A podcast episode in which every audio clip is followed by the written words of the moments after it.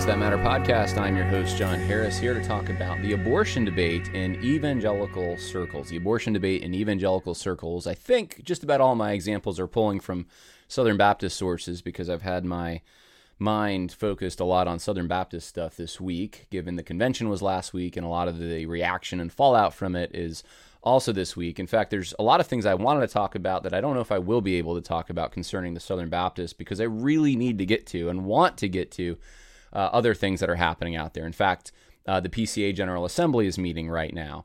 Uh, we have the uh, Christian Reformed Church met last week, made some important decisions.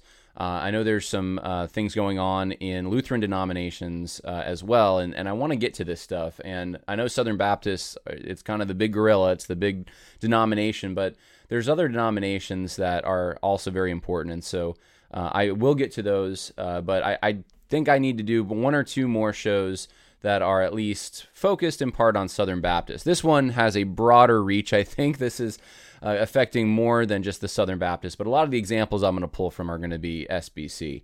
But uh, the abortion debate, of course, has changed over the last few years, especially in reaction to the social justice movement. And I think, broadly speaking, what I'd say is there's been a watering down of pro life. I remember when I was at Southeastern Baptist Theological Seminary in 2000, uh, it was my ethics class, so I think this was 2000. And 15, if I'm not mistaken. It was around that time. I remember speaking to my ethics professor, and he told me that he noticed a huge change in students. At, and this was at that time that they had, uh, at, at that time in which he was telling me, they become less pro life than they were before. And I said, wait, what do you mean they're less pro life? I thought everyone who came here, I was, I was naive. I was really naive. Uh, I remember I remember other stories of me sitting in class and hearing like Darwinian evolution stuff, and I, I was like, wait a minute, whoa! I thought we none of us believed that, and then I I realize a lot more now. But anyway, on this issue, I said, what do you mean not as pro life? And I said, of course they're pro life. I thought everyone was pro life here, and he said, well, it's not that they couldn't they wouldn't say that they're not they wouldn't tell you they're not pro life necessarily, but they're just not it doesn't motivate them and it's not really a core they don't think about it much. It's not a conviction that they hold. It's more of something maybe by default that they've inherited. And uh, and this didn't characterize all the students. He said that he's he's seen a gradual progression or a regression uh, in a, just a drop off of support. They're less motivated less uh, just it's less important to them. And i thought well that's not good to hear. And uh, and, and, of course, I'm sure now it's probably even um, more so that way. Uh, even though I, I, hear from a lot of pro life organizations that we're the pro life generation, this is the generation that's going to end abortion. Um, and, and I think the ultrasound has made a, a huge difference in showing people you have a life inside you. I think, and this is just me, I, I don't have stats in front of me on this point. I actually wasn't expecting to open the show with this, but I think that uh, there's a lot more callousness also in the current generation than there ever has been. Uh, callousness towards violence, towards human worth. And so I think we're actually approaching a point where it's going to be interesting because you're going to have, I think, more the lie before and the lie even still to some extent is that it's not a child, it's not a human being. But I think we might be approaching a new uh, a paradigm in which it doesn't matter if it's not a human being. In other words, you can convince someone that's a human being and it won't make a huge difference to them. Okay, yeah, it's a human being. So what? Why does that mean I shouldn't be able to end the life of this human being? Now, that's not uh, certainly at this point. I think across the board, and certainly that's not something I think most people would say that they're they would support. But um, but if what my ethics professor told me is true, and uh, if just m- by my own observations, what I'm seeing uh, j- just generally in, in, culture, the callousness that people have towards human life in general, uh, e- even just the violence on uh, movie screens and stuff, I mean, shows me that. Uh, I remember I was sitting in, uh, in, what 2003, I don't remember when it was the first Lord of the Rings come out. I was sitting in the theater, and I remember there was there's a decapitation scene, and the whole audience gasped. Well, however many years it was that The Hobbit came out and there was a decapitation scene, which was even more gruesome, and the audience laughed. I mean, that's what I'm talking about with the callousness, the coarseness of society. Anyways, I want to talk about the pro life stuff.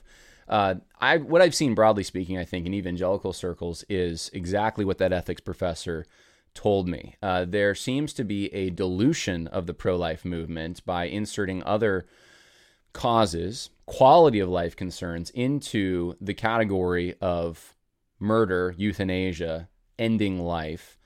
Uh, so eating cheeseburgers and smoking and uh, racial issues and uh, all kinds of other things end up being packed into well, those are pro-life concerns as well, and and and so that's happening. You have the dilution of pro-life, and and I think there's probably various motivations. I, I can't help but think that a lot of this has to do with trying to appeal to the left or trying to import the left. Either way, trying to uh, somehow create an alliance or connection with people that are more on the socialist side, so that we can then say, uh, look at them and say, well, you have something in common with us. We can recruit you to our side, and we'll give you some recruits because uh, you know we believe that some of your causes are important as well, and uh, in fact, sometimes just as important. So that's one of the things, one of the areas that I see a dilution going on and I think this is a way to try to get younger people motivated for pro life, you know, categorizing it as a social justice concern.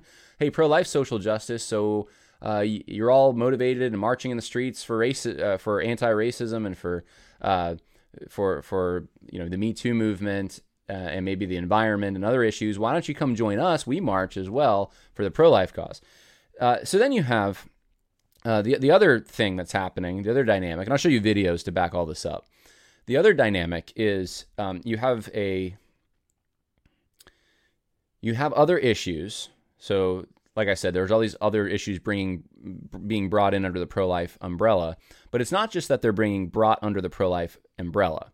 It's that there's a moral equivalency between them and pro life. That's the second thing. So, uh, you could say police shootings are just as important, uh, trying to rectify uh, the problems pertaining to police shootings as the legalized killing of babies in the womb at clinics by doctors uh, and women who choose to go and have these procedures. You could say that those two things are morally equivalent somehow.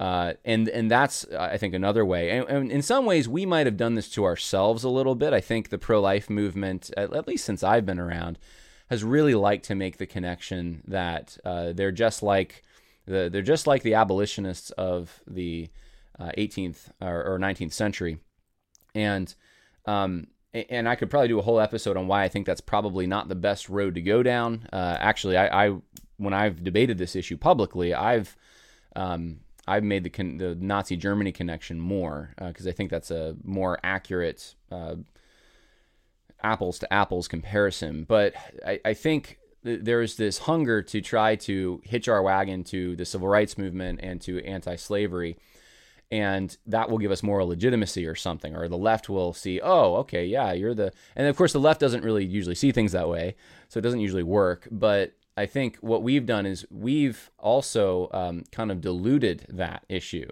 because uh, as as much as uh, we wouldn't want slavery and we want personal responsibility and and all of that and and we um, we, we don't like what happened in, in the 19th century, that still isn't the legalized murder of human beings. And now I think there's all these other current social justice concerns that are being imported into pro life. And so it, it's hard to know how do you respond to that when we've already been making, uh, we, we've been kind of opening the door for that to some extent.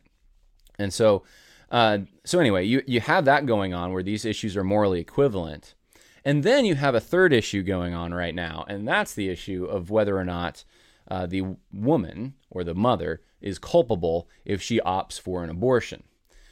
So um, that all of that, th- those are the three, and there's probably more that you could add to this list. You know, exceptions for rape and incest, uh, incest in laws, that kind of thing. But these th- are the three big ones in my mind. I want to show you, I just want to survey the landscape here for everyone. I want to show you some um, examples of this from evangelical world. Uh, so you know what I'm talking about. First, here's what happened. Here's what's happening actually right now. But this is uh, this morning at the Supreme Court building as uh, people are getting ready for what uh, they thought that today might be the day that a decision is rendered on the Dobbs case. Now, of course, a decision was not rendered on the Dobbs case today. and my guess it would probably be next Monday when they do this. But uh, the the issue that was decided, uh, one of the issues at least today, was on uh, gun uh, gun rights in New York. And uh, without getting into a huge rabbit trail on this, I'm probably in the way big minority on this particular one uh, as a, conservative. And I, I, think though that I'm more paleo conservative on this. Uh, I think uh, more constitutional. I just don't believe. I don't think incorporation is uh, was ever right, the incorporation doctrine, and so I don't think the Bill of Rights, honestly, ever was intended to apply to the states. I think it was supposed to apply to the federal government. So in a way, I live in New York right now. Part of me benefits from this, and I like it because I'm like, hey, uh, there's uh, the the process uh, by which one has to go through the the all the hoops you have to jump through to get an application for concealed carry, and I think it's more in New York City, but uh, those those have been struck down or to some extent. I'm not sure. I haven't read the whole decision. Uh, so the federal government has now uh, inserted itself based on the Second Amendment into this particular area of New York State law, but um, this should honestly be a New York State thing. I think. I, I think a consistent conservative, or at least a constitutional conservative, um, who believes in original intent, would have to say that, that that's not an area the Supreme Court should be inserting itself. But uh, it's um, in in some ways, I guess it's to my advantage as being a New Yorker currently, and so uh, I'm not going to complain too much. But um, but I know that this gets into. Uh, I mean, we don't like it when the Supreme Court inserts itself into state issues and then uh, pushes the needle to the left, which it most often does. So anyway, that's just my little take on that. But uh, this is what was happening this morning in anticipation of the truly controversial decision uh, that may be rendered soon. And uh, as you can see, a lot of uh, protesters and some counter protesters there.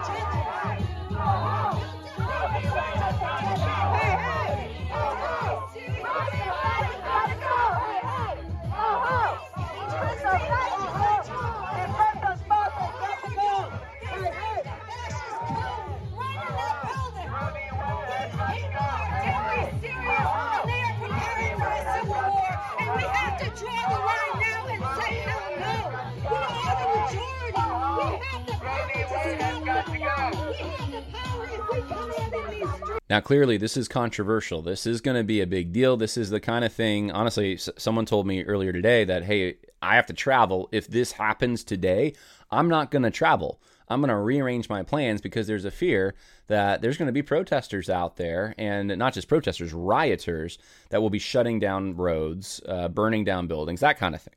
Now, I don't know what the future holds, but I can understand that sentiment because we've seen that on um, on other issues.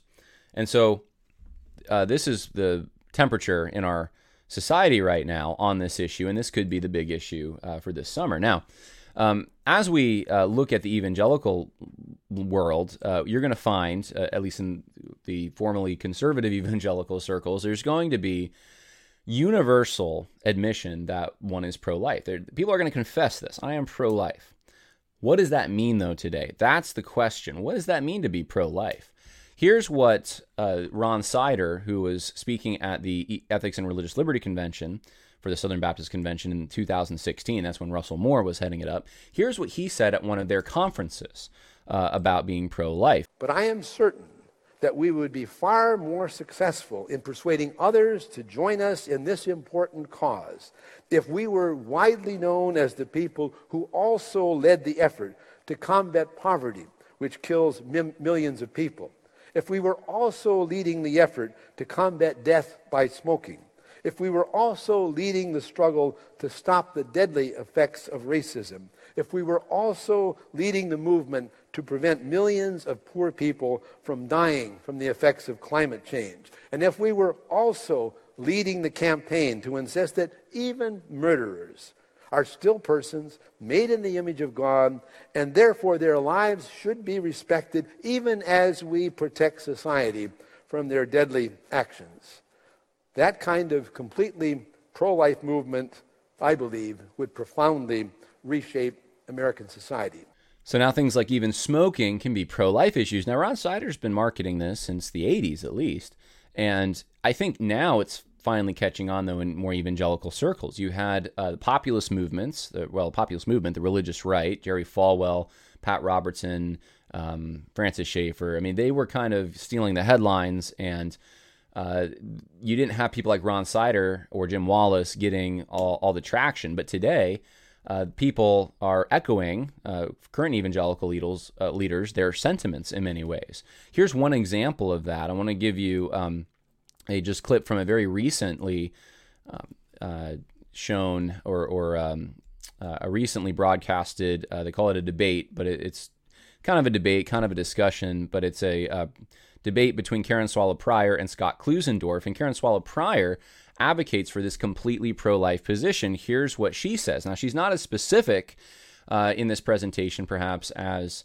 Ron Sider was, but in other places she has been. And uh, there are many others in the evangelical world who also have been. And so here's what Karen Swallow uh, Prior has to say about being pro life. When I came to be pro life many years ago, it was drilled into me that we were pro life from womb to tomb. This meant that we opposed not only abortion, but also infanticide and euthanasia, anything that would be a direct physical attack against a human being.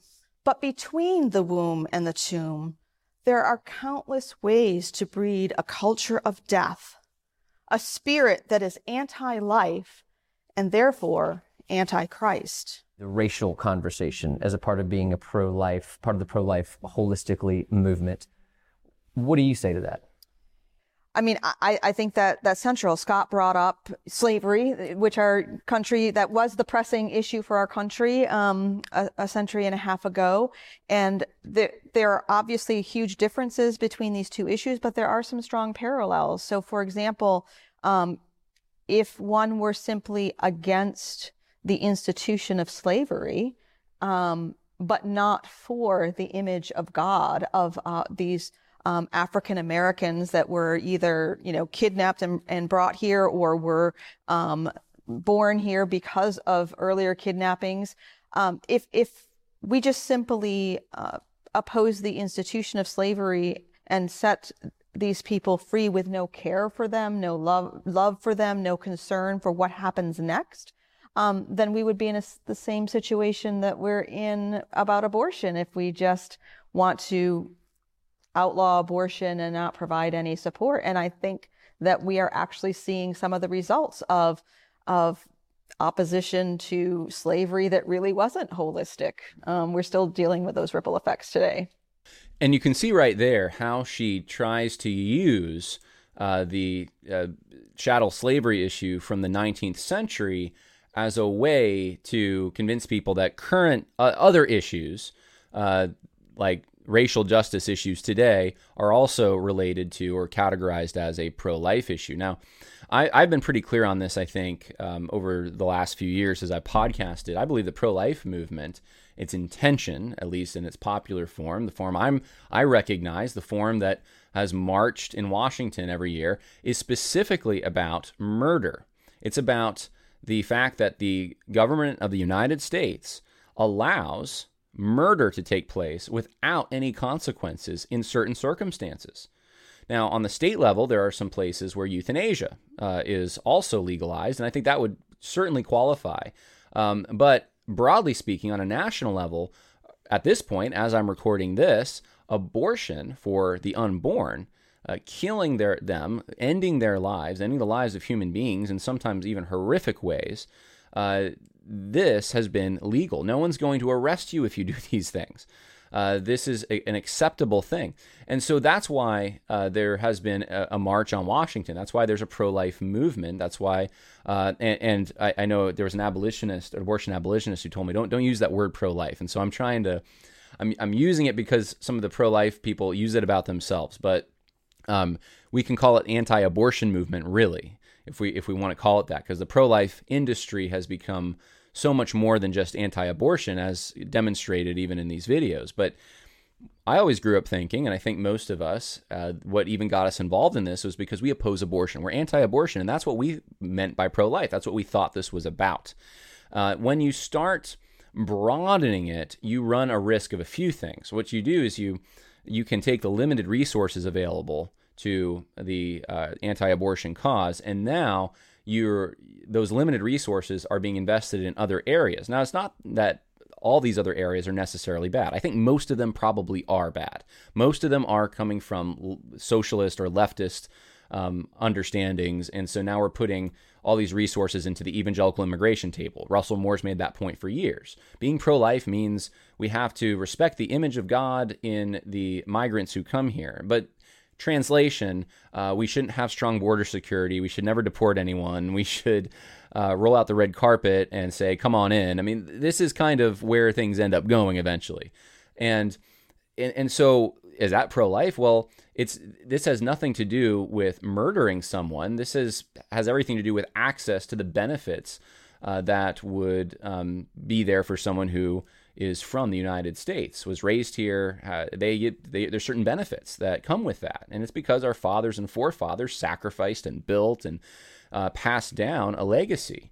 But other people who aren't part of that, who live outside the confines of this country, um, don't have access to those things. And that's not fair in a social justice mindset. That's unequal. So we need to let everyone in. Of course, then your ship sinks because you can't take on that much weight and still remain afloat.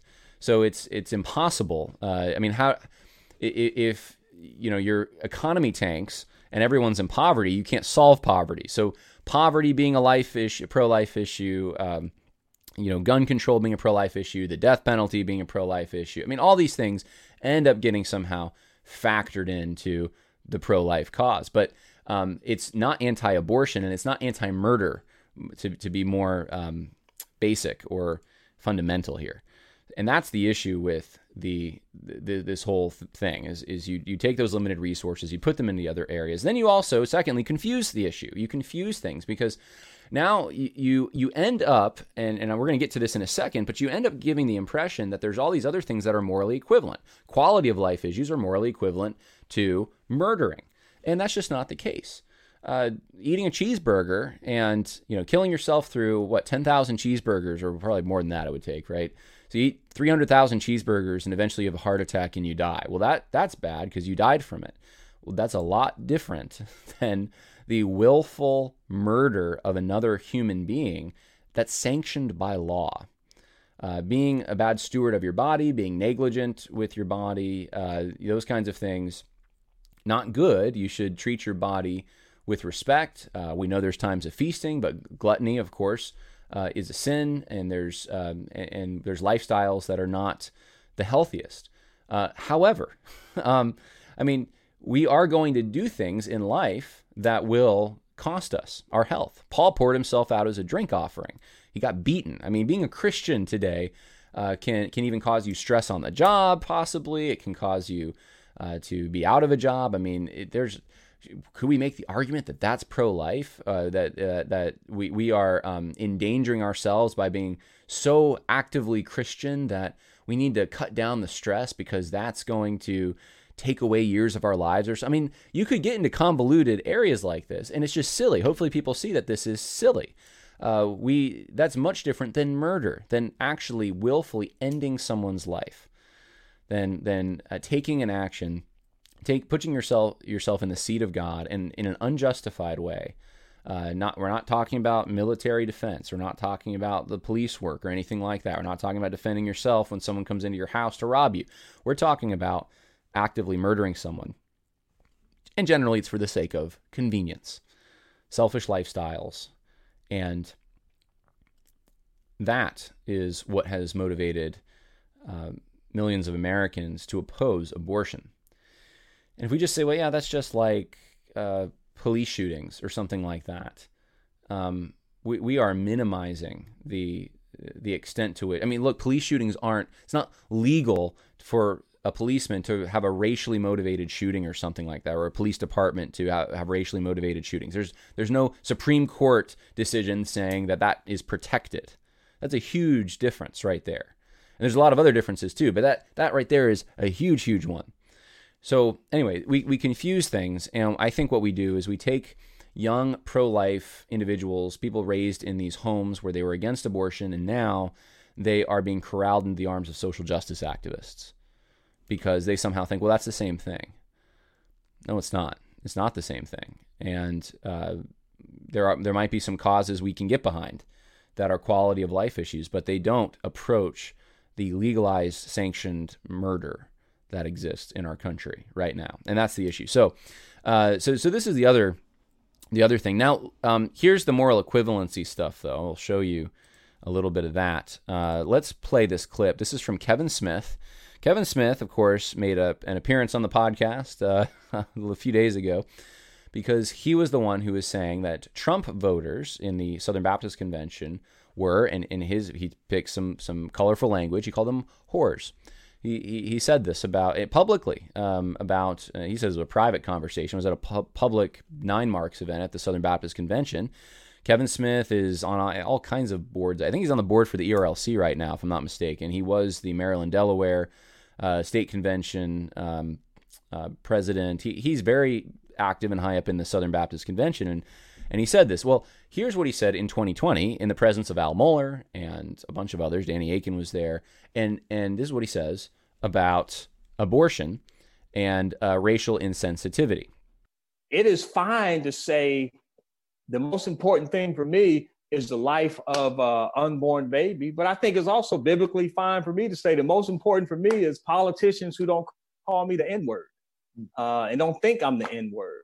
So I mean, I think both of those you, you can't say, well, one is more image of God than the other. No, you can't. And so we need a little bit of liberty in how we come into these discussions of politics because they they they don't have exegetical definites, and we need to act like that's the case. Now, his sentiment isn't any different than uh, a number of other sentiments you can find in evangelicalism today. David Platt wrote a, a book uh, called "Before You Vote." I think it was in 2020, and he said that I'll just quote him. He said, "Now let's consider Christian Z." She weighs biblical clarity on abortion just as Christian Y does, but when Christian Z considers the practical consequences on this issue, while she desperately wants to save children in the womb, she doesn't believe voting for a Republican candidate will change the law of the land. Of course, now we're seeing voting for a Republican candidate actually did uh, give the opportunity to appoint Supreme Court justices that are now making the possible decision to end Roe v. Wade. But I do digress here. Um, in fact, based on the history, Christian Z is suspicious of the idea that a Republican candidate will be able to stop abortion. She believes that even if Roe v. Wade is overturned, the issue might still go back to the states where locations that already have a high number of abortions will continue to perform them.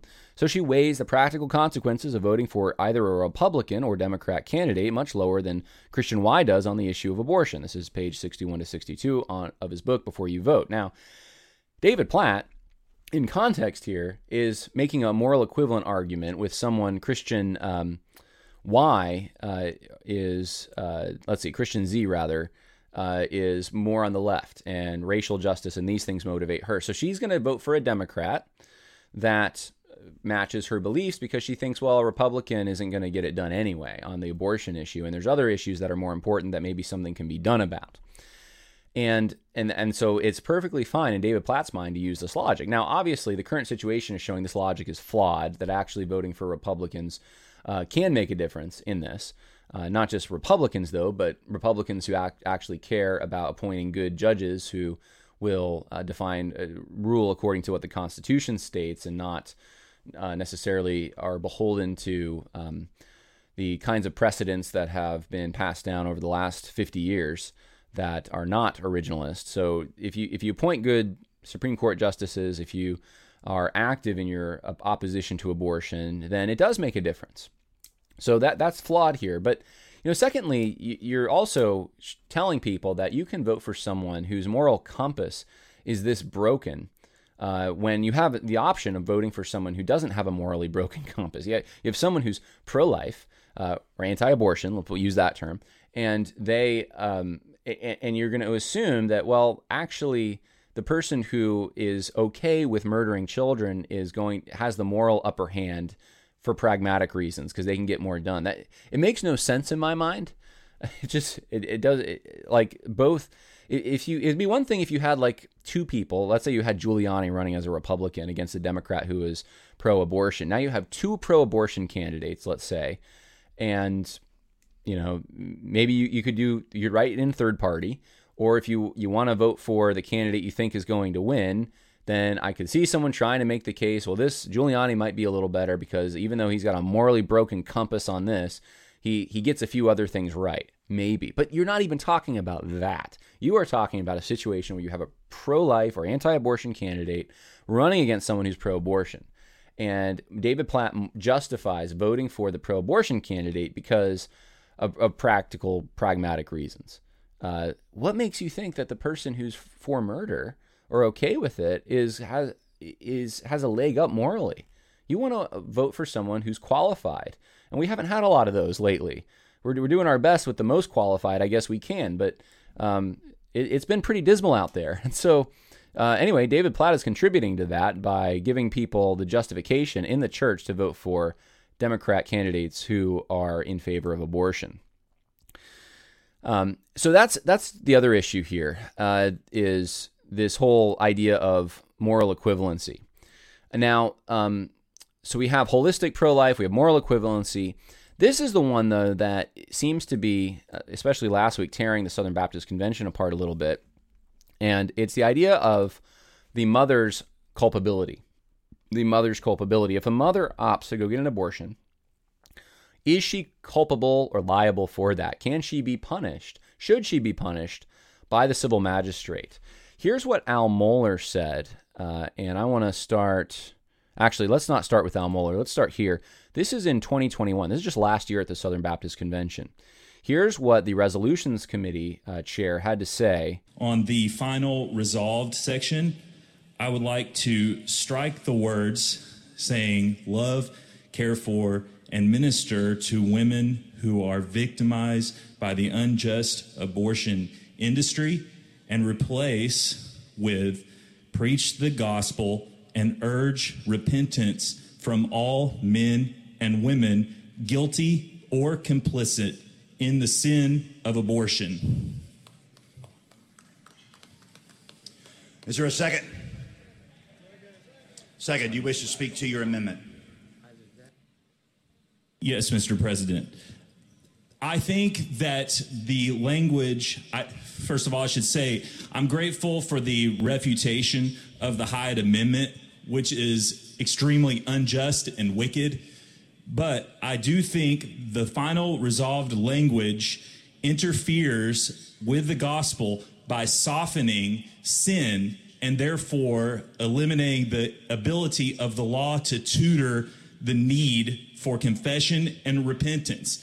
Let me be clear women who obtain abortions, although their situation may be tragic and horrible, they are, by the law, murderers and therefore should seek repentance. And we should not be so arrogant to presume that their circumstance excuses their need for salvation from their sins. I share your passion for ending the moral scourge of abortion, and pardon me if I get emotional talking about this. I've spent a great portion of my life sitting in small rooms counseling women in a Christian pregnancy center in my hometown of Dothan, Alabama. It's called Wiregrass Hope Group.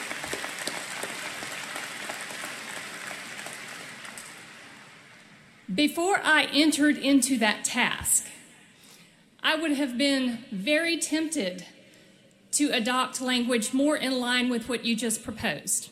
And so I, I sympathize with the, the position that you hold. However, what the Lord has shown me sitting in those rooms across from broken women is that so many of them have been victimized by the sin of others, by generational sin, by parents who never took them to church and preached the gospel to them the way mine did to me.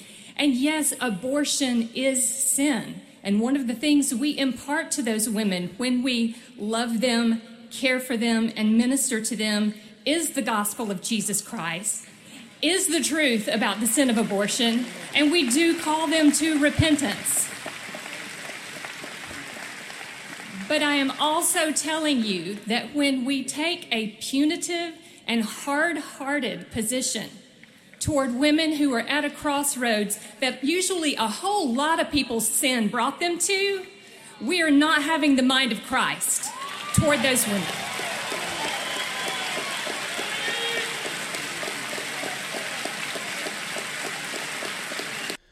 Now, let's fast forward a little bit and let's talk about uh, what happened this year with this particular issue because it came up again. And you had Brent Leatherwood, the head of the Ethics and Religious Liberty Commission for the Southern Baptist Convention, and getting he, he has a similar uh, question. And um, and first, I'll read you a tweet from him. This is in May. Uh, he is responding to someone on Twitter, and he talks about a, and I talked about this on the podcast. Uh, this was the Louisiana uh, pro life anti abortion law that they were passing and he joined with 70 other leaders in the pro-life movement he says to and wrote to all state legislators across the country not just louisiana but he said here's the gist. Ban abortion save lives protect mothers go after abortionists. And of course we went deep into this and showed that actually they were trying to take some of the teeth out of this bill. And one of their main concerns was we can't we can't treat if we treat abortion as murder which is all the bill really did that it's going to be it's now categorized as murder, that that immediately kicks in that you could have mothers that are going to be in trouble uh, who who have who opt to get abortions, and so they oppose it. Well, here's what you have him saying from the floor of the Southern Baptist Convention just last week on this very topic. The reality. You're not going to get me to say that I want to throw mothers behind bars. That's not the view of this entity. That is not the view of this convention. It is not the view of the pro life movement. That was proven yet again today. I believe the same principles that Jesus used in John 4 and John 8 apply right here. Maybe instead of rushing in like a mob, we instead rush in with the truth given to us by the author of life, showing we are able to bear the burdens of others and offer the healing that comes with grace, just as has been poured out for us. So I don't think this comes as any surprise to most of us. Uh, we also have the ERLC. Uh, they have a conference. You can see it here, Uniting to Make Abortion Unnecessary. That's the conference uh, they have coming up. They were advertising it last week. It's the Ethics and Religious Liberty Convention, convention of which uh, Leatherwood is uh, over, is having this weird wording for their uh, their convention, their their conference, making abortion unnecessary. Right. And they don't say illegal. Now, I think they probably have articles about this, but the, the what the first the, the foot forward that they're choosing to step forward with is the wording unnecessary, and th- this, of course, uh, in more liberal circles like mainline denominations, uh, th- this would be something that would unite uh, pro-life, quote unquote, with pro-choice people, because there's a lot of quote pro-choice people who want to make abortion unnecessary. They just don't want to make it illegal. So this just broadened, and like I said, it, the pro-life movement is getting diluted. It's getting broadened. It's it's under attack, and I don't think people realize to what extent uh, it is under attack. Now, Al Mohler's changed his position on this thing, on this issue to some extent. You can hear this. I'm going to play two clips in a row. One is from 2016. This is right after Donald Trump. Actually, Donald Trump made the statement that he thought mothers who opted to get an abortion should be punished. Imagine that. Donald Trump had better moral reasoning in many ways than a lot of the uh, Southern Baptists out there. And because it, it just makes sense logically. If murder is murder, you, you, the person who's in charge of the army and says charge uh, to the soldiers is just as, um, as morally responsible as the soldiers who are doing the shooting. In fact, the, the argument generally is that the soldiers are just obeying orders, right? I'm just obeying orders. Where do those orders come from? Well, if there's a, a woman going into an abortion clinic, and this is, I mean, obviously there's pressure sometimes. I have sympathy for this. There's, uh, I really do. There, there's uh, horrible situations, confusing moral situations where you have boyfriends and sometimes parents and mothers, most especially, it seems, giving advice, uh, pressuring them to go get an abortion and they're confused. And I mean, that's a horrible situation, but we all deep down know murder's wrong. We all have a law in our hearts that God's put there. And to go against your conscience and to go ahead and go do it anyway is, is evil. Here's the thing though God offers forgiveness for that.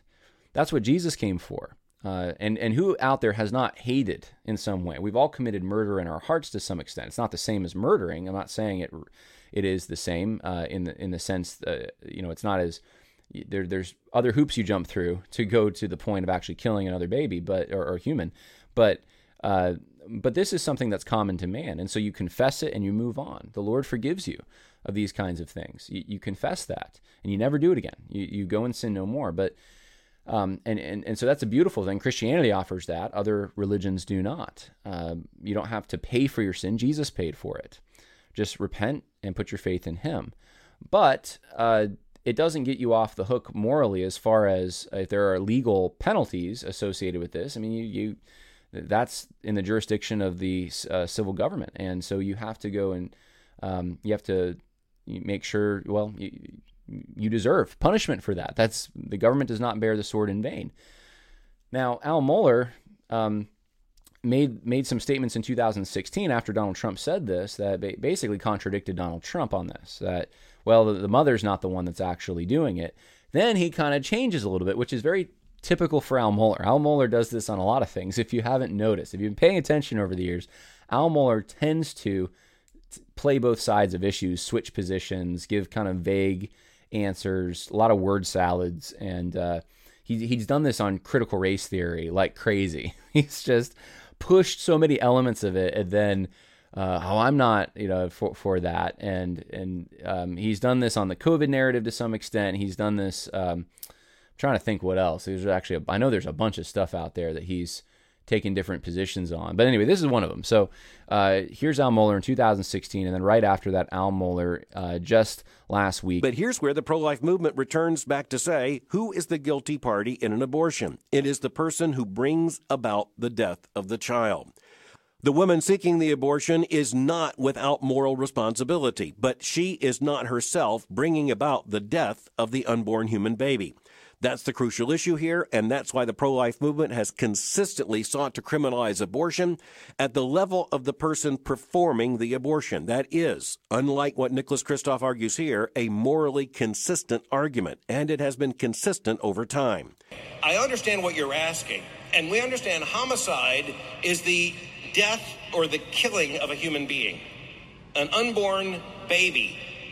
I believe from the moment of conception till natural death is a human being deserving of that protection. The law has means of making discernments and distinctions in agency, and that means moral responsibility, and in context.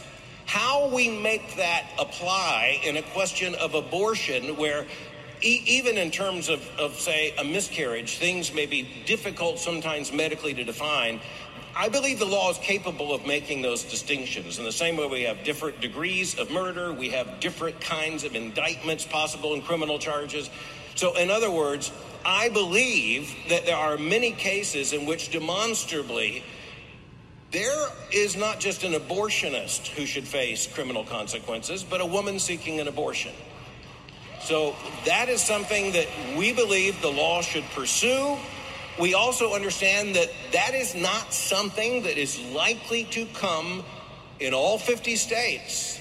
In- so that's Al Mohler's position. This brings us to Bart Barber on the culpability, mother's culpability. I talked about this in uh, the episode yesterday, but Bart Barber, long story short, says that in an abortion clinic, the mother is never the one doing the killing and is often also not the one doing the hiring. Abortions are sometimes paid for by other parties.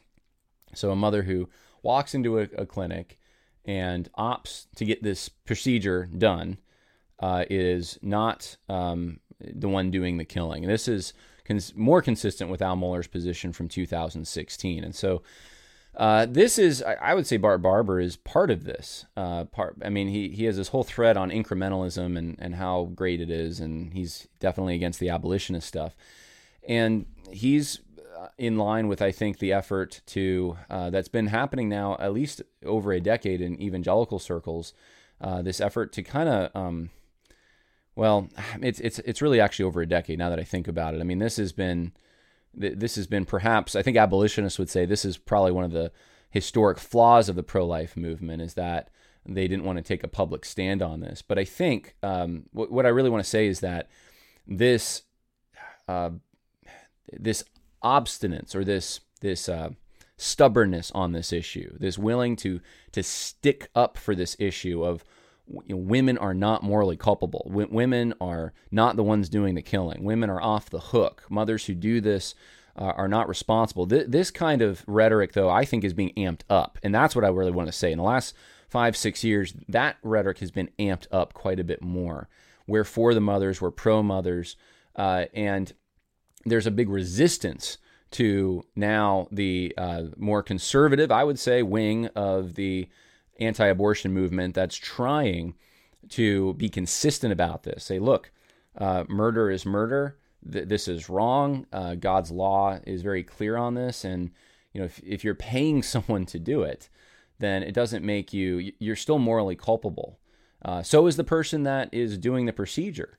And um, but you, and and perhaps you know in in the case of someone, let's say, let me just give you a scenario. If it's a a, um, 13 year old, and she's being pressured by her mom, and she's she's the one that she's driven to the clinic by her mom and told to do this. And normally, children, right, you know, obey your parents, and the abortion the abortionist does his his, his deed, uh, and and it's over with, and um, and, and this has happened, there is still a consent that that 13 year old must have in order to allow that procedure to take place. So I, there's still some moral culpability there. Is it as much as, let's say, the 27 year old who is a prostitute and no one's driven her there? She's going in and she's this is the third one she's having, and that's a lot different. And I think we can parse that out and make distinctions in what the penalties for these kinds of things would be. Uh, but uh, and, and, of course, you know, the mother who's pressuring this, I think that that's you're an accessory now.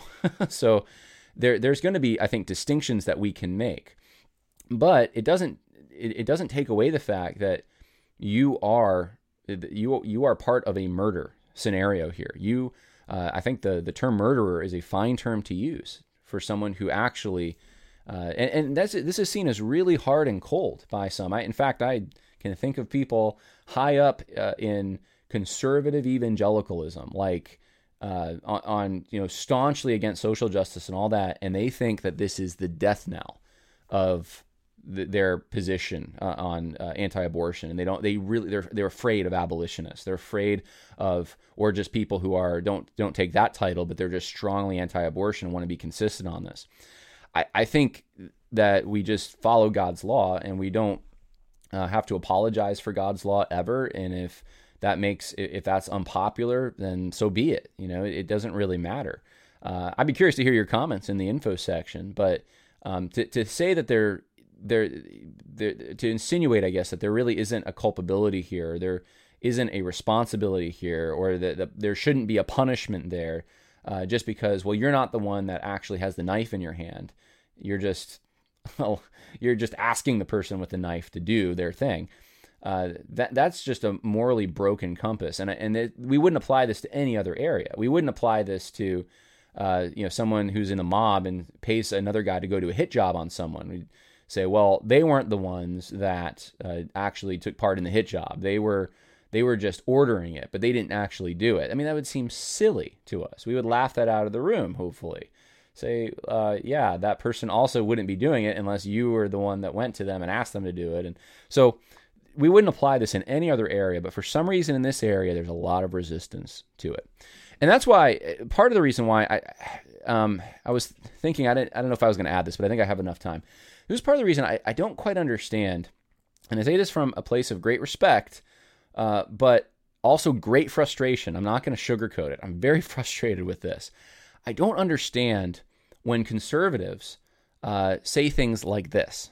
Bart Barber's president. You know, pray for Bart. Uh, Bart, I like Bart. He, we've been friends for years. In fact, I just uh, I sent him a message last night. I was going through some old messages on Facebook, which people message me on Facebook. I never check it. I just mm-hmm. I don't do that, and so I'll find things five years, some of them ten years old. People saying, "Hey, you know, well, okay, that ship's passed, but I appreciate the effort to communicate. I just don't pay attention to uh, Messenger." But I was going through stuff last night, and I found uh, exchange of messages that he and I had back in 2018 before the convention, and I was actually encouraging him to run for president in 2018. I said, I will back you mm-hmm. if you mm-hmm. run for president in 2018 because uh, the options at that point were J.D. Greear and Ken Hemphill, I think maybe had uh, announced. I'm not sure. But anyway, the writing on the wall for me as I was looking at the landscape back then was, man, you know, would love to have Bart. Uh, uh he would be a better option than Yeah. what we wound up with in 2018. So And- that was funny. And I think that he still will be a better option Oh, yeah, than no doubt. Greear and, and Litton. I think Absolutely. That, I think, you know, I told him, I think he's a man of integrity, and I, I think that's too. what the convention needs right now, though we don't see things the same way. And, Right. And,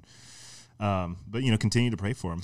Yeah, The absolutely. use him in this office. Yeah, do pray for him. My wife and I uh, got to know him and Tracy and uh, Robin and Kathy Hadaway through the event in Keller, Texas, where they had a little panel for all of the uh, candidates at that time. And uh, it was just wonderful, you know, just having fellowship with them. And I'd never met Robin and Kathy, and so that was neat. We had some common connections and relationships, so that was really fun to.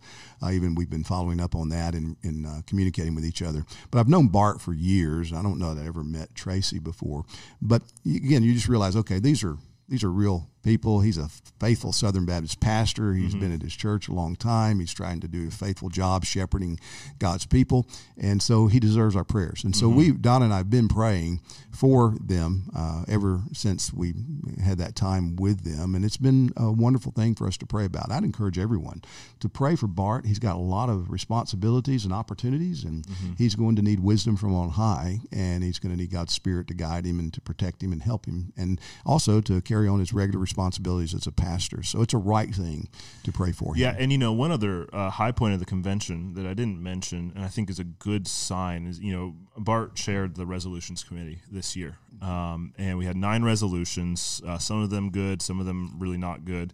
Um, but when we got towards the end, we were running out of time. Bart asked the the platform if we could have an extra ten minutes, and he said, "We'll go. We're, we'll forego these other resolutions that we wanted to bring out, just so we can have some debate from the Mhm. floor, bringing out resolutions that the committee did not bring out." Yeah. And so he gave the floor opportunity to make their voices heard. I thought I thought that was really fair. I thought that was a that was a class act move. Yeah, me too. And I think that will that's indicative. I think of how he will try uh, to do things. So uh, that was yeah, that was an unusual thing in terms of how that committee has functioned in recent years. Yeah.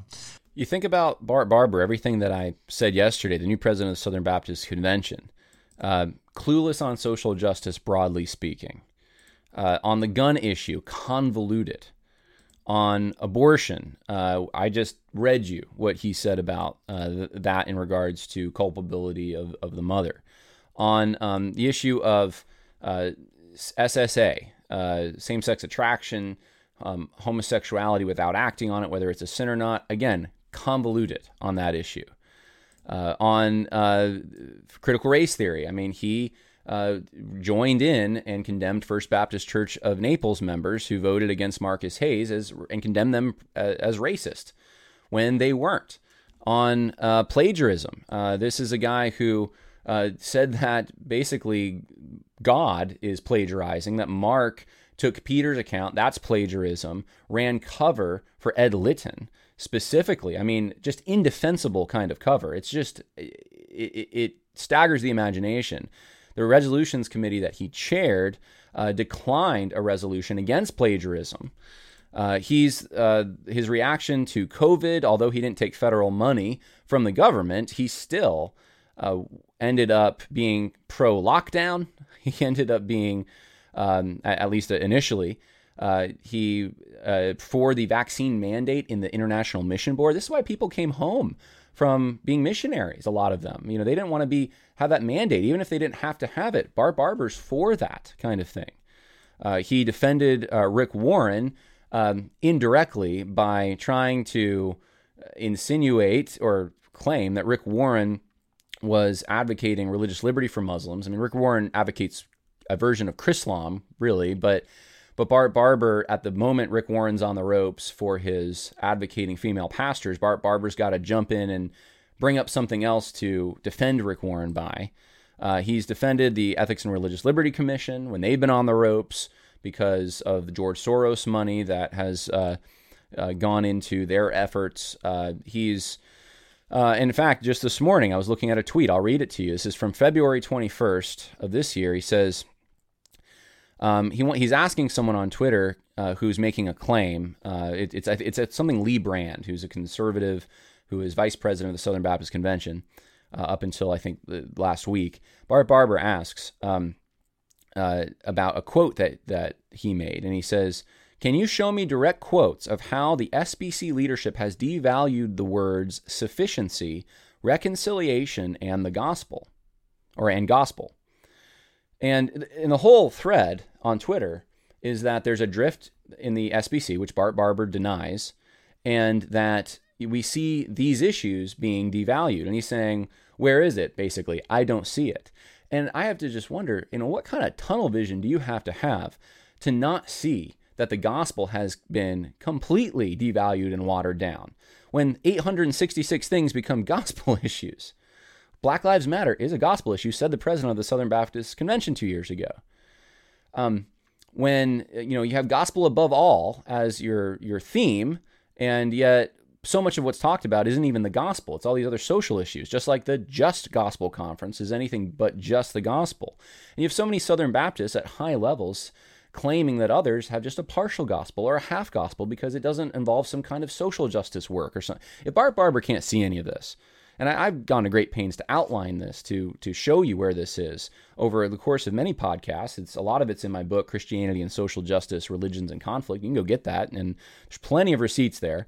Uh, if he can't see that, and he's the president of the Southern Baptist Convention, I don't know why in the world that would be. We would look at this and say, well, I mean, it, it's it's not so bad. it's better than it could be. Uh, it's, it's, it's certainly better than a J.D. Greear, I guess, or an Ed Litton, and so it's you almost get the impression that this could be a step in the right direction. It's just not a big enough step. I mean, I I, I wanted Tom Ascol to win. If the, if someone's going to win that, I, I encouraged you on this podcast. If you're still in the SBC, and by the way, if you want to stay in the SBC, you, you know you you can give as little as fourteen dollars a year to remain in.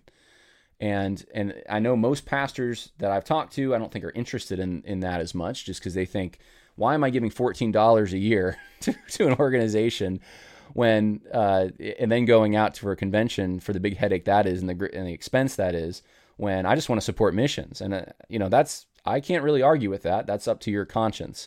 But if you want to stay in the SBC and you want to give the $14 a year and you want to go out uh, to the different uh, con- conventions, uh, and try to fight, uh, th- then you know, then do it. Have your exit strategy. If, if you know, have have some kind of a um, a moment where you you think where you say to yourself, if this doesn't happen by this time, then we need to get out. I would have I would have that in in hand. Have that ultimatum. But um, but if that's what you want to do, that's fine.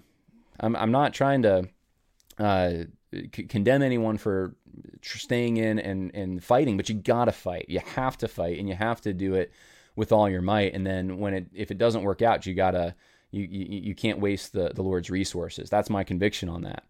Uh, but anyway, uh, y- you can. Um, yeah, I, I support Tom Ascol uh, for churches that were still in that. But but then to hear this, honestly, it is um, with all due respect, and, and there is respect there, because it takes a lot to run. But it, that that this is discouraging to me you have guys that went out uh, and took out reverse mortgages on their homes and ate into their church budget for more than a year in order to, from little bitty churches, to afford to fly out to California to get a hotel, possibly a rental car, and to then go through a headache. and hopefully they got some encouragement, but that's it's a big sacrifice. And then to, to, to minimize it, it, that's what how it feels. I think it comes across as a minimizing of that. That it, things really it, it, was more of a head cold and less of a f- stage four cancer. And uh, so that that's that's how i'm hearing it. Now if you're hearing something different then please let me know. But this is i don't think bart barber's election is th- this is not a good sign at all for the southern baptist convention. If anything uh, this is in some ways this is more discouraging than the last two years to, to me if you're a southern baptist because this is a guy who and I just went through a bunch of issues with you. This is a guy that seems to demonstrate that he where where are his principles? He he runs all over the place. He's vague. He's he comes across as incompetent, as unknowing. At least some of these other guys, at least like Litton and Greear, seem to be they they would dig their heels in and be pretty consistent on the wrong things sometimes. having someone who's more unprin- unprincipled, having someone who um, is, it seems to just defend the people who are influential or in power. Um, let me. Uh, I don't know if I can do it this podcast. I'm I'm really getting off track of what I wanted to talk about. I want. There's a bunch of pictures that I was going to show you of just the silliness after the convention. Bart Barber at Disneyland with his wizard's hat, and you know, uh, Steve Gaines taking a picture, and hey, this is uh, the new president of the Southern Baptist Convention. It just there was there was a bunch of those kinds of things, really goofy, silly pictures that Bart Barber was liking and retweeting, and just I'm like, this is this is like sad to me because because at least you had some progressive minded people who were a little more serious. Uh, that, there was some uh, there was a modicum of I don't know um, just it, it was adults more so and and uh, you know Greear was more of a youth pastor but I mean it's it's just the the bar keeps lowering there's just no not any dignity anymore and and Bart Barber is probably one of the biggest examples of that I've ever seen. So, um, I I only bring that up just to inform you all out there who are following this kind of thing in the Southern Baptist Convention. I think that we need to, um, or or you need to, if you're in the SBC, kind of evaluate who are the leaders you want to follow in this convention. What do you want to do for next year? Uh, and and I realize most of this podcast was about the pro life and or anti abortion stuff and how that's being diluted, and I'll circle back to it. But um, I just do want to say that if if there's a serious effort to actually take back the Southern Baptist Convention, I think it's going to come from first laymen and pastors who are willing to take back their local churches. It'll be that that'll be the first sign that there's a real effort underway. Secondly, I think it's going to be someone who is willing to run and go scorched earth, basically. To to be like the Apostle Paul, I know that's a novel idea, but to to be like Jesus, to really call these people out for who they are. Bart Barber, you're corrupt. you're just corrupt. You you switch positions or you, you you defend the indefensible when it's someone who's powerful in your club. I mean, you don't have good moral reasoning. You're uh, it, it's a buffoon at this point. It's a buffoon convention because of the way that you're acting. We have to have someone who's willing to say that kind of thing. You're you don't seem to even be uh, understand or realize the false teaching happening at your seminaries. And by the way, let's name some false teachers right now. You know what? Jarvis Williams, that's a false teacher right now, being protected at Southern Seminary. Walter Strickland, false teacher, being protected at Southeastern. If we can't say this, then we can't say false teacher. If we have to say brother, and treat them like that, then it's doomed to fail any effort.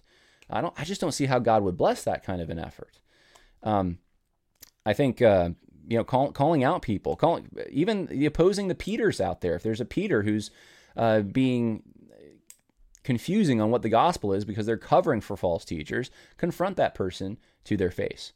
Don't be afraid to do it publicly. Don't be afraid to write about it. We need some fearless leadership that's convictional, and bold. And it's going to take someone, I think, that's probably um, it's not going to it's not going to be your typical year if that's if there's going to be a win for conservatives. It's going to be like a Trump kind of scenario where, and I don't mean morally Trump's character. I mean like a drain the swamp campaign coming from an outsider who can somehow electrify the base of conservatives and motivate them to sacrifice to show up.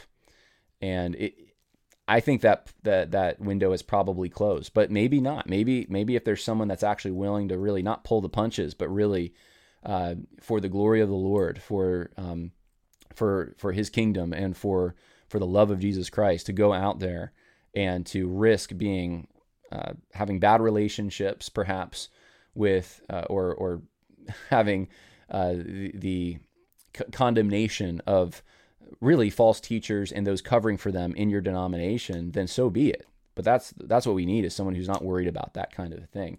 And maybe there's someone in the earshot of my voice who's listening and hasn't considered doing that. They're, you're remaining in the convention and you thought, well, I, I haven't considered running. Well, maybe this is your moment. Maybe that's what you need to do. And maybe it starts soon. Maybe it starts now. Start start the campaign early. Start calling out the things that are wrong. Start proposing actual solutions. And and use the standard of scripture as your uh, as your uh, your ultimate authority in this, so that you can compare what's happening to what Scripture says. And uh, the Lord has a lot to say about unequal weights and measures and hypocrisy and Pharisaism and all the things that, that are going on. So let's let's circle back though to the pro life thing. In summary, uh, since I just went on a huge rabbit trail that initially I, I wasn't sure I was going to go on. The the three big things that are, I think, diluting and threats to the pro-life or anti-abortion movement are number one, uh, the holistic pro-life approach. Number two, the moral equivalency of taking abortion and then comparing it to some other issue that is not the legalized sanctioned murder of actual people and then making them the same.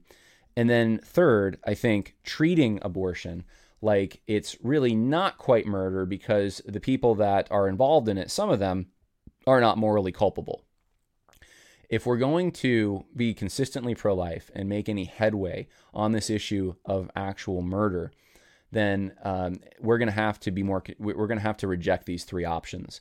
And if what happens next week that many are anticipating actually happens, if uh, Roe v. Wade is overturned, the battle is just starting because it's going to be on the state level. And this is going to be where the real battle is. So you need to be aware that these are the approaches and you need to be ready for these uh, these approaches when bills are being passed in various states uh, to try to uh, outlaw or reduce or somehow address abortion after this potential decision. So we need to be ready for it. That's why I primarily wanted to make this podcast. Hope it was helpful for all of you out there. Um, I had written down some. Oh, I just wanted to make some quick announcement here. Um, I just talked to someone who's helping me edit the Holdeman Mennonite documentary. Uh, that will be hopefully coming out in a, uh, I don't know, two months, three months, I, I would think. But um, we're making headway on that. Um, I also just scheduled an interview with someone from the IFCA International, which might be an alternative for some of you who have left the Southern Baptist Convention over social justice. IFCA International has taken a stand on it to some extent. And I just want everyone to remember also the discerningchristians.com. That's a place you can go and you can find churches or put your church on. You got, you got to be a member, you got to log in, but put your church on that website so that you can um, uh, can uh, find uh, or people can find you, and then you can also find other churches of like mind and faith. It's pretty broad. The state the statement. It's just a general Orthodox statement, except for the fact, perhaps, and that we put in some language there uh, against social justice, and we also put some language in there against Darwinian evolution. So, uh, if, if that's something that you're looking for, if you're if you can't find a church, you're having a hard time, discerningchristians.com is the place to go. And while you're there, maybe throw a donation uh, for Craig. He's the guy that's really put this website together in his free time. And there's a place you can donate there. I'm sure he'd appreciate it. He does this all for free because he loves the Lord. And uh, thank you for listening to today's podcast. God bless. Bye now.